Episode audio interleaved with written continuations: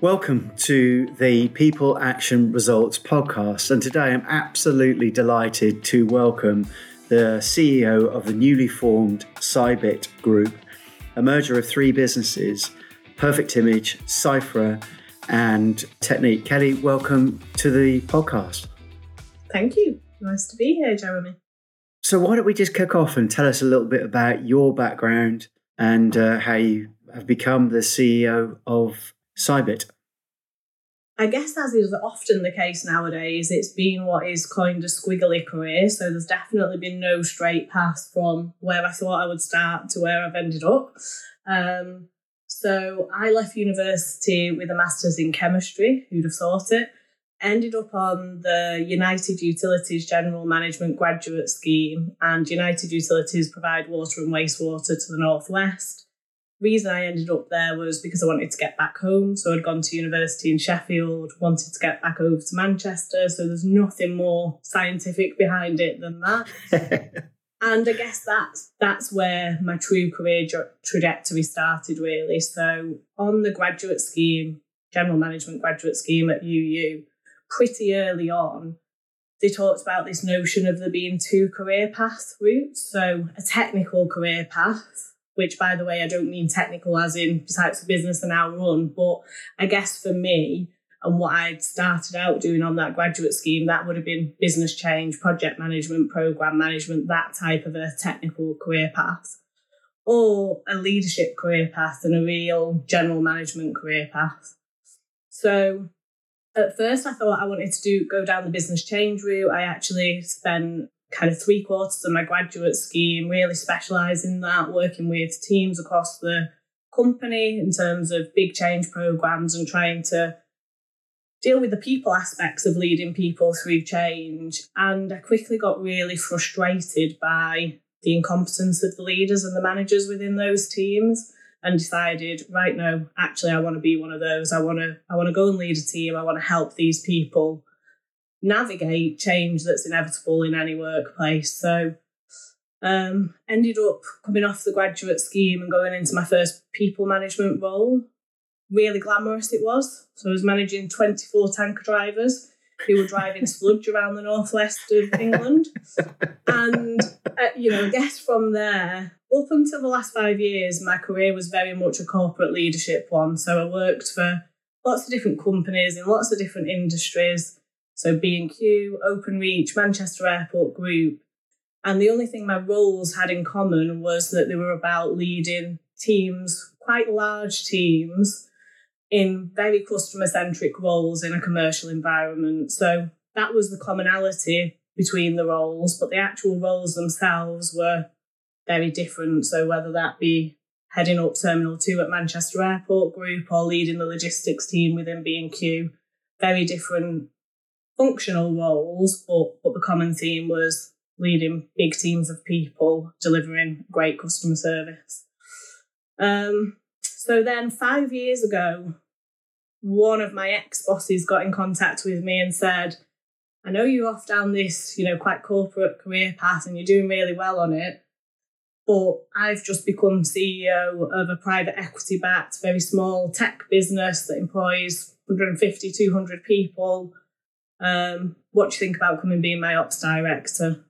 And that kind of changed my career trajectory completely. So found myself in this ops director role in a really much more fast-paced environment in smaller business than you can have within corporate entities. And I absolutely loved it. So I did three different roles within that organisation in just under four years. So I did the ops director role. I then became UK managing director and led sales functions for the first time, as well as operational functions, as well as global chief operating officer role. Um, and I guess it's that combination that ultimately got me to where I am today, because from there I became group CEO of Cybit Group, and that was about just over 12 months ago. So, yeah, bit of a strange career path. Well, yeah, uh, but but as you said, the, the, kind of the underlying theme is still people, isn't it? And I know, absolutely, I know you're absolutely passionate about supporting and developing people, um, and you are one of the few CEOs that I know who um, do talk the um, do do talk about your greatest asset being your people, but also back it up with development and support of people. And it's all, and we, you know, I think we've had this conversation before. It's easy to to talk it, isn't it? But it's harder. It's much harder to to support. Um, so tell us a bit about um, Cybit now, and tell us about what you do for your customers. So, Cybit Group um, is uh, ultimately an IT solutions provider, managed IT solutions provider across the whole end to end spectrum of IT solutions. So, for certain customers, we are their internal IT team. If somebody at Bellway Homes or idverde contacts in their, who they think is their internal IT team, it's my team that are at the end of the phone supporting those users with whatever issues they've got on a day to day basis but we've got really deep specialisms in cybersecurity, data and analytics, and cloud migration. So for other customers where they might have their own internal IT team, what we support them with is our core specialisms. Um, quite a lot of police forces, Northumbria Police, Lincolnshire Police being two of them. We provide the data and analytics solutions and support for, for those environments. So we can literally offer the whole end to end outsourced IT, um, or we can go really quite deep with our technical specialisms team of absolute superstars who really know the stuff in these different spaces and can go in and, and really drive value for our customers by pulling on their technical knowledge and know how. Fantastic. And you've only you've only really been there for just literally just over a year. I, I saw already. It's like a, yeah, a year and two months, isn't it? September last yeah. year. So, so literally just over a year. Um, it's been definitely a whirlwind, but um, fantastic year at the same time. Yeah. So tell us a bit about that because it's the amalgamation of three founder owned businesses as well. So that that from a cultural point of view, this you know I think the know, the podcast is called the People Action Results Podcast, and it's for me it's always about how do you combine that strategy, what you're trying to deliver from your business, your people, but also then how do you do it? I, know you're a huge advocate of culture. How do you bring those those together, especially after having uh, presumably the three different businesses have all three different cultures, presumably? Yeah, absolutely do. And I guess when you are looking at acquisition and integrating of organisations, it's really important to look at the culture within an organisation and where the similarities are between what you've got and something that you're looking to acquire. And so, what was true for each of the three businesses that we've brought together under Cybit Group is that true customer centricity was at the heart of what they did. And, you know, this is another one of those things that, that a lot of people can talk about, but there's very few that actually deliver through and do the do. Um, and what I mean by that is, you know, our businesses have um, customer net promoter scores of like plus 85. I've never known anything like it in my career today. Um, and they've got really long lasting relationships with customers. We see very little um, customer churn if we do, it tends to be that our customer has been bought out by a parent company or something like that, truly outside of the control of, of us or the customer. So that was true for each of the three businesses. And the other thing that was true is that they were real deep technical specialists in their, their area. So because we had that common ground of two quite core principles for the type of business we are, it means that it's to a certain extent an easier integration journey because some of the things that are core to the business going forward are already there and in place. And culturally, there were similarities because of those things, although it's fair to say that despite what any of the founders would have wanted or despite how any of the founders behaved and their leadership style, what is very natural in a founder led organization is that everybody automatically looks to the owner and the founder for answers to questions. And whether it's whether it's by design or not, and in most cases I'd say it's not, you end up with pretty hierarchical organizations where everybody's looking upwards for an answer. And I don't believe in that type of culture as the right type of culture for growing businesses as you move forward. So there has been some real cultural change that I've had to try and embed in order to create the type of culture I want to create within the organisation, which is about that more dispersed leadership where you know, yes, there's a clear vision and strategy set, and that is set by me at the top, and that, you know, that's eminently important. But every single person plays a role in our organisation. Every single person is to, critical to us delivering the outcomes that we want for our customers and for our business and our, for, for our people. Um, so that has been a challenge at times, and a challenge where some people really like it. You know, some people genuinely want to be more empowered and feel like they can make more of a difference. But for other people, if they've worked for a founder led organisation for 15, 20 years, it terrifies the bejesus out of them. And you really have to, you know, work with them and coach them into why you believe that it's the right thing to do things differently than how they've been done previously. So, in summary, there was some core common areas across each of the businesses which enabled that um, cultural transition to even take place and the integration to even take place.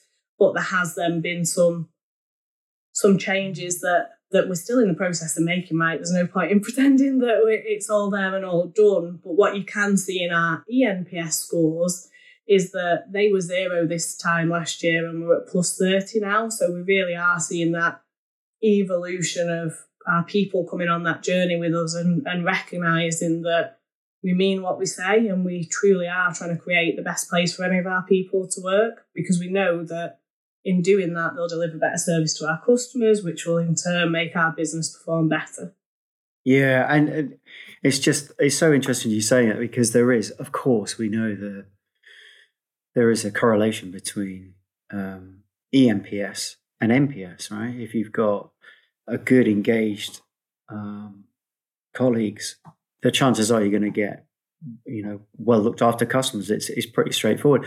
It's it's one of those things that's easy to talk about. It's not easy to do, is it? Because um, sometimes you know obstacles get in the way. But um, I, I, I, like what you said also about you know kind of giving that almost like the the parameters in order to work in clear vision but I agree with you, which is most people turn up to work to do a good job. That's not everyone, but I generally believe to my core that most people, vast majority of people, yeah, yeah, and and it's isn't it our kind of responsibility in order to be able to make or form a culture where people can actually do a good day's work because they want to go home and say I had a good day at work, not you know it's been a crappy day at work because I haven't been able to do things because I don't know or, or for whatever reasons we've not given them the tools or or the environment actually for people to to to develop and grow and and deliver brilliant customer service. Yeah, absolutely. Yeah. Um, so tell us a bit more about tell us a bit more you know the, the show as you know is called people action results tell us a bit about this is the bit that that we kind of ask everybody on the show which is how do you how do you how do you get the, the vision and the mission down to everybody within an organization. It, it, it's something that everybody kind of strives to do. But in my experience, working with lots of other businesses, not always great at doing. I know you're a, you're massively passionate of it, and I've seen you present your comms, and you know for what it's worth, I think I think it's brilliant um, what you do in the way that you articulate things. So maybe just share kind of your passion for that of what it's not just a set of words, is it? And I know this is really core to you. It's not just a set of words, which is, you know, the ce stands, the CEO stands up and says, "This is where we're going," and kind of good luck, and then walks out, never to be seen again. I know that's not what you do. Maybe you could share a bit about the way that you kind of go around that. Yeah, and, look, it's not easy, right? So I can talk to you about what I'm trying to do. Uh, you know, wh- whether or not it's working or, or not is a different question, and it's one a question to ask the people within my business probably rather than me. But um, to your point, it comes back to the cleaner that can articulate that her purpose is to put a man on a moon, right? That it's all about that. How does each individual person understand they, the role that they play in ultimately delivering the business outcome? and feel passionately about that business outcome. So, you know, I I always say it's if you work in. I was with a friend who um, is the CEO of a load of care homes over the weekend. It's dead easy for her to articulate and get her people behind the vision she's trying to create because she's trying to create the best care for people who really need it, often towards the back end of their life. I mean, how many people do you know out there that wouldn't be able to get behind that vision? When when your vision is about creating solutions that mean that your customers can perform better, as much as that's inspirational, it's not inspirational in the same way as something that um, you know, is more akin to life and death situations or caregiving. So it is a real challenge. And I guess how I've tried to go about it is thinking about it at a number of different levels. So one of the first things I did when I came in was sit down and figure out what that vision and mission message was. We've just been going through a rebrand. So knowing that that was coming, how could I make sure that whatever I created at that point was going to work with what we were doing from a rebrand point of view so that the messages, to your point, the exact words we use may change slightly, but the message of those words is constant and stays the same. And then ultimately it comes back to giving those messages in as many different ways, as many different forums as possible. And the CEO is only ever one part of that. So yes, I can can get all of the team together on a quarterly basis and I can make sure that whatever we talk about uh, in those sessions starts with our vision, mission, and values and gives an update on how we're doing in our achievement against those things. But that's once a quarter. So, how do I equally sow those messages into my comms that come out on a weekly basis? How do I make sure that they're in every conversation I'm having with someone? That's great. That's all the stuff that I can do and, and is part of what I do. But actually, what will make it come alive for, for the whole team is their managers talking to them about that. It's them having the corridor conversations or the coffee machine conversations that might happen less now we're not all in a static environment. But how do you get people talking about it in terms of a way that's meaningful to them? Um, so, you know, for me, that always starts with how do I equip my managers and leaders as well as any key influential areas within the business. So we have uh, an employee engagement committee formed from people who just genuinely feel passionately about trying to create the best place to work. So how do we pull them in? Because naturally, in what they're interested in, they're going to be out there talking to their colleagues on a regular basis about about some of this stuff. So you know, ultimately it comes down to communication and engagement, but the methods for that vary on a day by day, hour by hour basis. And, you know, to to use your analogy of what you talk about in terms of people, action, and results.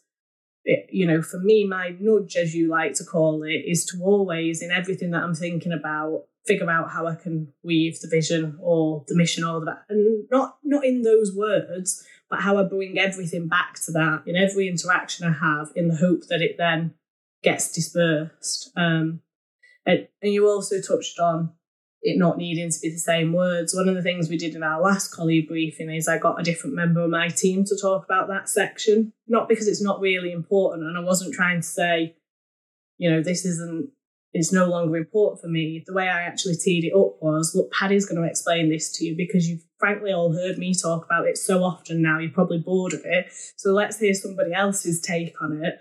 Um, and that's something that we'll we'll do more and more regularly because then they use their own words, they use their own language, they articulate it in a way that's meaningful to them.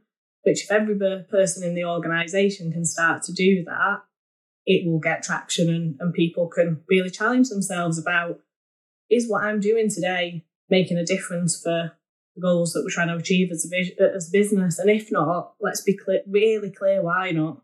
Yeah it does. It really goes back to supporting people to basically come to work and do a good job, doesn't it? But it's just a couple of things I just want to pick up. I was writing down as you're, you're speaking, and it just got me thinking again. It's you know we, we we go back to this word all the time about consistency, isn't it? Consistency of the actions.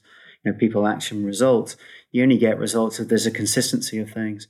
And um, I, I just reflecting on what you said, it, it's yeah, communication is it's actually really difficult to do. it's simple in in its terms, and I know you've got some brilliant people that you work with, um, you know, with with comms with Emma and and you know some of your team. Um, but it's that consistency and the consistency of that message, isn't it? Which is trying to get that that through everything you said. So it's not kind of like, oh, you know, Kelly's banging on about about this vision. You know, it'll be fine. You know, every, you know, she'll get bored of that soon. That's fine. It's it's not. No, this is actually this is not just something that you're passionate about. This is all about the business. That that's culture, isn't it? It's the culture of the business, which is no, we are passionate about.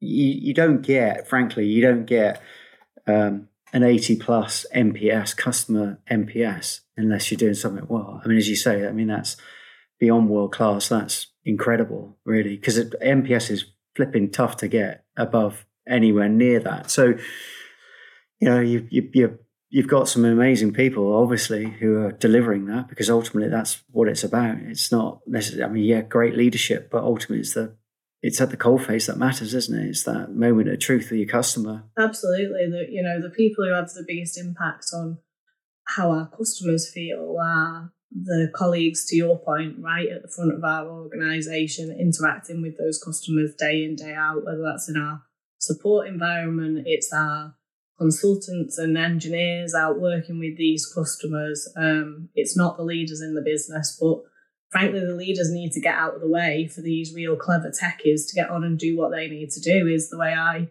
think about it. What can we make easier for people such that they can deliver an even better service to customers, whether that be process or technology or they're, they're the kind of things I can go away and figure out. What I'm not going to ever be able to do is go into a customer and help them migrate from, you know, an on-prem solution into the cloud. You don't want me anywhere near that. it's going to go very drastically wrong if, if we're wheeling me out for that. But luckily, I've got a team of geniuses who that's their bread and butter. They they'd laugh at me and be like, "It's not that hard, Kelly." Yeah, it is for anybody that's not you.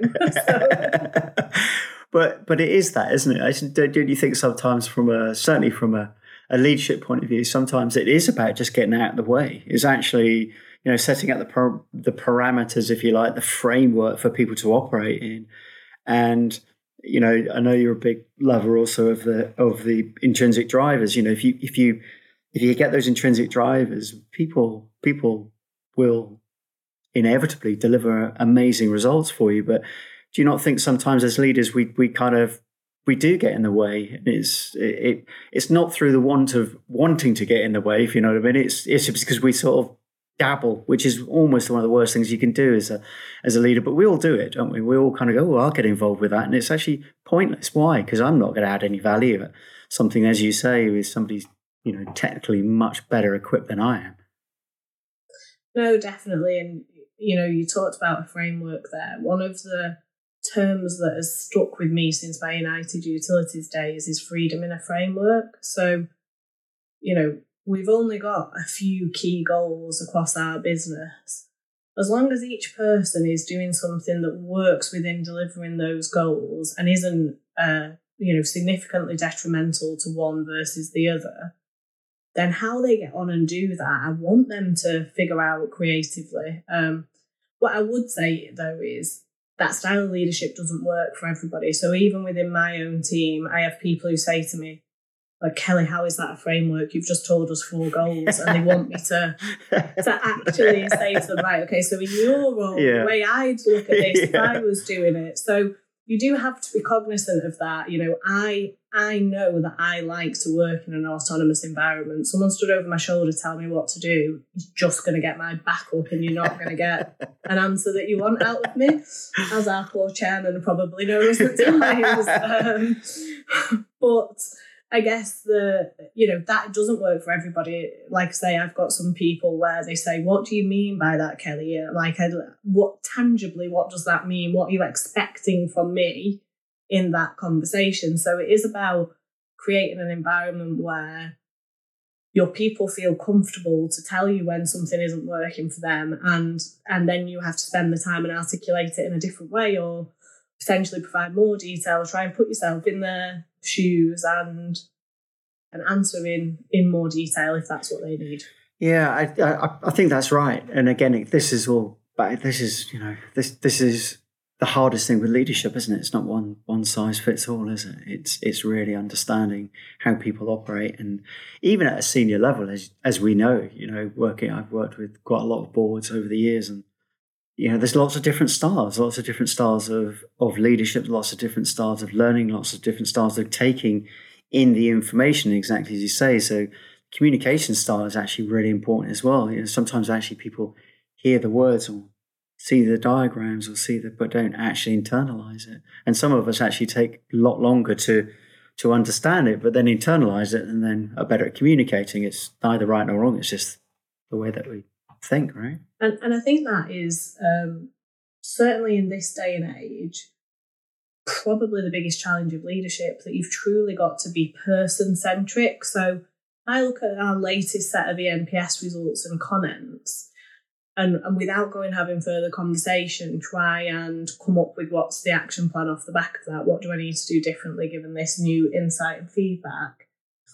I've got a swathe of people telling me that the thing that they love most about our organisation is how flexible it is from a flexibility of working. So work from anywhere, as long as you can deliver to the customer's needs, do what works for you. I've got other people saying to me that by letting letting people work remotely, we've destroyed the office culture. So, you know, there's one example of I, have got two different groups of people there that want and need different things out of their work environment for them to believe it's a great place to work. How on earth do you marry those opposing views up?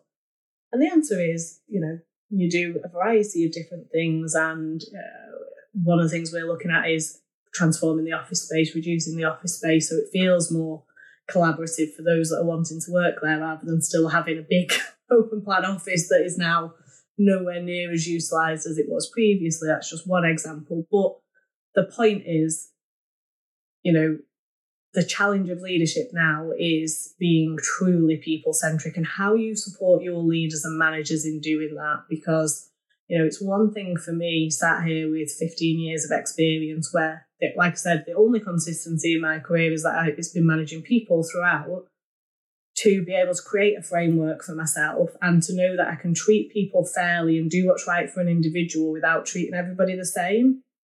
That's a much more hard message to get across to a frontline leader who's doing the leadership role for the first time, where to them, consistency means treating everybody the same way and that's different to being people centric because you can't always do that. So I don't think that I do anything difficult in my role in some ways, but I do acknowledge that leadership is very, very hard to get right, and you're never going to get right all the time. No, yeah, I, I mean, literally not. And uh, that you're only absolutely, absolutely right. Uh, the, the, the people centric thing is again, it's easy to talk about. It's much harder to do because people want a, a formula or a, a a way to do something. And of course, it's just not, you know, people are people. And um, as we know, we don't always get it right. You know, we make decisions. That's part of leadership. Start part of running a business. You don't always get it right, and um, which kind of leads me on to. You know, I'm just conscious of time. I've got a couple more questions for you. Um, we don't always get it right. I, I, definitely don't get it always right. You can ask the people that work with me. Um, uh, but in saying that, some of our, I don't know about you, but certainly my greatest learns in my career have definitely been through probably some of the toughest times I've had in my career. So, is there one particular kind of learning or one particular part of your career that, that probably shaped some of the some of your thinking now and the way that you do things? I think you're absolutely right. So it always comes back to the things that have scared you the most, things that have pushed you out of your comfort zone the most. Um, that have been the biggest challenge or where you've royally messed it up when you've you've gone down a different way. So i don't think that necessarily there's not one that i can call upon and say that was a pivotal moment. There's lots throughout my career. So early in my career there were some real standout employee relations conversations with some really tough union reps that you know I can remember physically throwing up all of the night before in preparation for one particular scenario. And you know, would I want to go through that physically again? No, but did it shape me and and and really help me to learn how to handle those really tough environments at a very early age in my you know early from a leadership career point of view, definitely. So, you know, that that would have been early on then uh, doing a private equity to private equity transaction while still running a business that was growing in a very busy environment. When you've come from a corporate background and all of this stuff around that, I mean, essentially, it was like having two full time jobs for six to nine months. And I just was ill prepared for it because I didn't really understand what this environment was. Um, so, you know, my most recent challenge has been doing a rebrand. I joined this organization 13 months ago and I knew it needed a rebrand. Like, categorically, I, I imagine I talked about it in my interview process because it was one of the first things I thought when interacting with, as was the, the legacy brands. But I've never been, as much as I've been in businesses that have rebranded before, it's never had anything to do with me. I've never had any accountability for it. I've just got to sit on the outside and say, oh, doesn't that look good? Yeah, it's much better. Actually being an integral part of that process and recognizing the link between driving your own internal culture as well as what it means externally for your customers has been terrifying. I can remember getting the list of potential names and I just went white as a ghost. I was like, how am I supposed to pick this? This now feels like the, such a big ask on my shoulders. So, um, so that's probably you know that's that's an interesting example because I didn't knowingly go into it thinking this will be a really big challenge. I was just like, oh, this needs to be done. Off we go. And then it was almost when I was in the middle of it that I was like, wow, geez, this is about setting up it, our oldest company has been around for 31 years. It's got customer relationships that have lasted 31 years. But this is about what's the next 30 plus years look like for our business and the, the kind of dawning realization of, of um, I guess, yeah, of the enormity and what that meant for our people and for our customers was pretty terrifying at times. But I'm really pleased with where we've got to. So yeah, there wasn't a single answer to your question because I think wherever you are in your career journey, it's the things that scare you the most that help you to grow and learn the most. Um, and those things change over time. But um, but yeah, to your point, it's always the challenging situations or the things that you messed up Luckily, I didn't pick Sprinkle as the answer for the uh, name of the business or Springle or something like that. There's some, some very strange ones on there.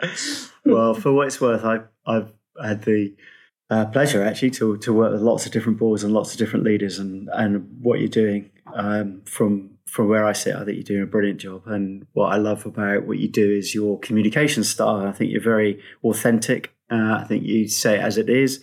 Um, and I think you're really open and honest. I think people really appreciate that. Um, of course, not everyone's going to like what you do, but that's all part of being a CEO. I just um, I love the way that you do generally put people first, and I know that. Um, I don't know actually how you do it, but from the interactions I've had with you and and your business, and when you're communicating, I always get a sense that somewhere along the line in whatever your delivery you've kind of either written something or it's just in the, in your subconscious. You go, you, you think immediately, it's how's this going to land with people? I'm not sure that always happens. That's an easy thing to say, but I'm not always sure that's what happens. I think people tend to, from what I've seen before, is it's all about the end result. It's always about, always about what the business is going to do, as opposed to what does it actually mean for me. So, so um, I'm a big fan of what you do. Thanks. All right, last question before we close. And I've really enjoyed this conversation. So thank you for giving up your time. I know you're incredibly busy. Um, so, what's the best piece of advice that's been given to you and why?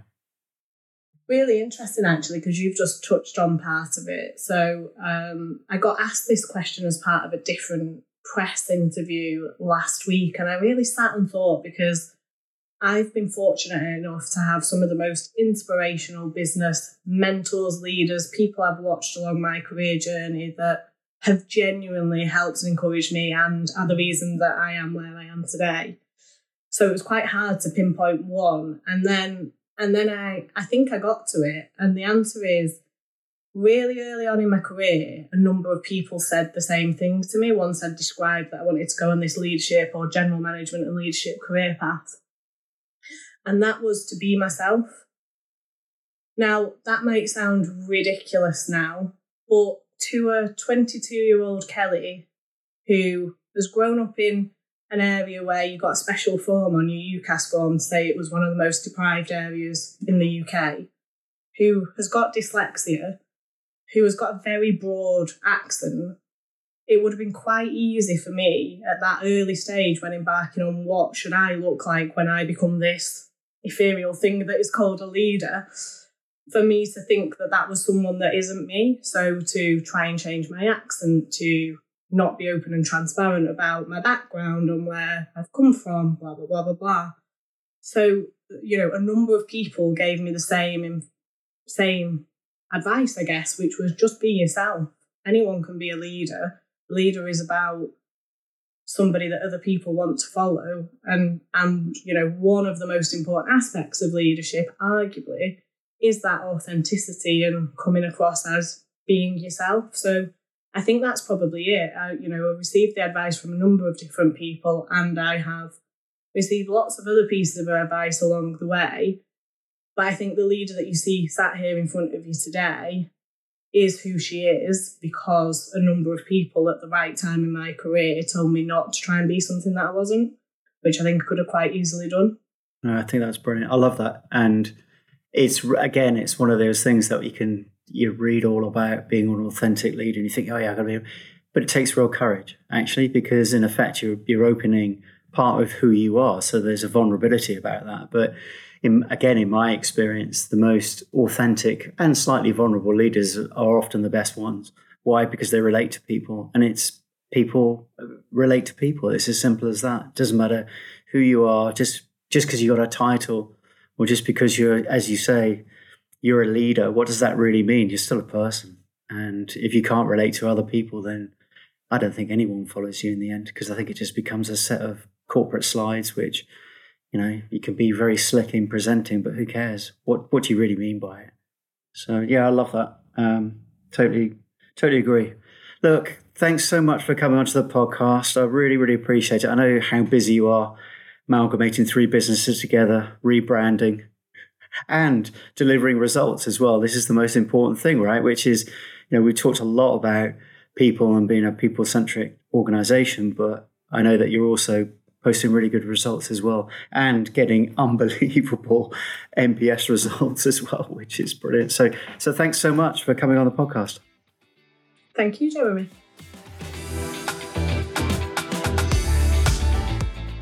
Thank you for listening to episode number four of the People Action Results podcast. For more information, please visit blackoutgroup.com and follow us on our LinkedIn page, the People Action Results podcast. This is Jeremy Campbell from the Black Isle Group. Thanks for joining us, and I really look forward to catching up next time.